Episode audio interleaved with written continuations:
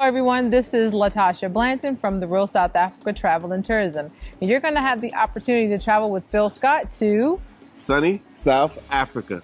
You guys are going to have the opportunity to come to Johannesburg and you guys are going to be coming to Durban. And we're going to set it up perfectly. It's going to be like a luxury experience for you guys. At the same time, you're going to be getting some culture. And of course, you're going to get an opportunity to talk to Phil, hang out with Phil, and get his views on Africa and South Africa.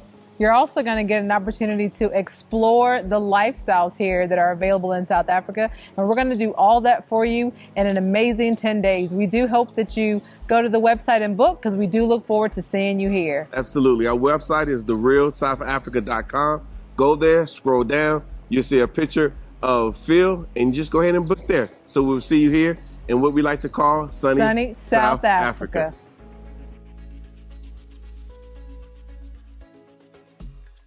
The obsession is real.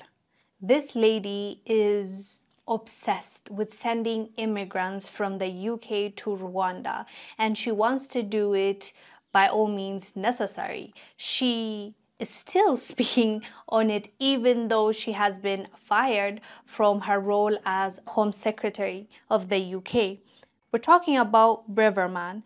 She is Conservative Party and she is talking about how it is important for the government of the UK to send the immigrants to Rwanda. And if this plan fails, it is going to hurt them. Let me show you a snippet of what she said. We'll come back and discuss.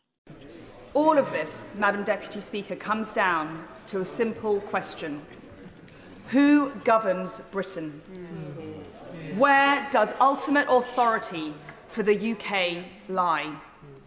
Is it with the British people and their elected representatives? Or is it in the vague, shifting, and unaccountable concept of international law? On Monday, Madam Deputy Speaker, the Prime Minister announced measures that start to better reflect public frustration on legal migration. He can now follow that up with a bill that reflects public fury on illegal migration and actually stop the boats. Finally, Madam Deputy Speaker, it is now or never. She believes all the UK issues will be fixed by sending this immigrant to Rwanda, even though there are so many people against this move, as well as UK court, they just ruled the plans to send some asylum seekers to Rwanda were unlawful. Their own UK court believes that it is unlawful. And activists have been speaking up about this specific bill that they want to pass this is going to hurt people and this is unlawful and it should not be passed. But they're very insistent and they want this to happen.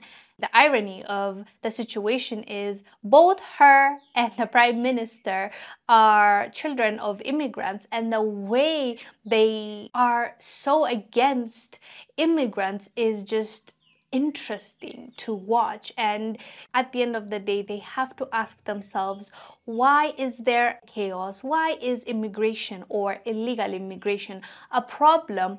What chaos did UK along with other western nations create for these people to want to flee their own homelands. I think they need to dig deeper to understand what the issue is. The issue is not just for the UK. These people's lives matter. These people are fleeing their situation and circumstance because of something powerful nations have done in order to maybe support the puppet leaders because they wanted to take control or they wanted to take their resources or they didn't agree with their politics so they put on sanctions.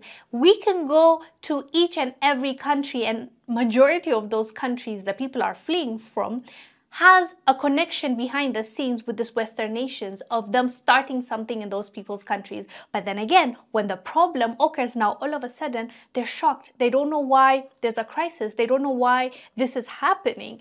They should stop acting like they're naive and try to address the real issue of why these people feel the need to do what they're doing, which is fleeing their countries and trying to reside in the UK.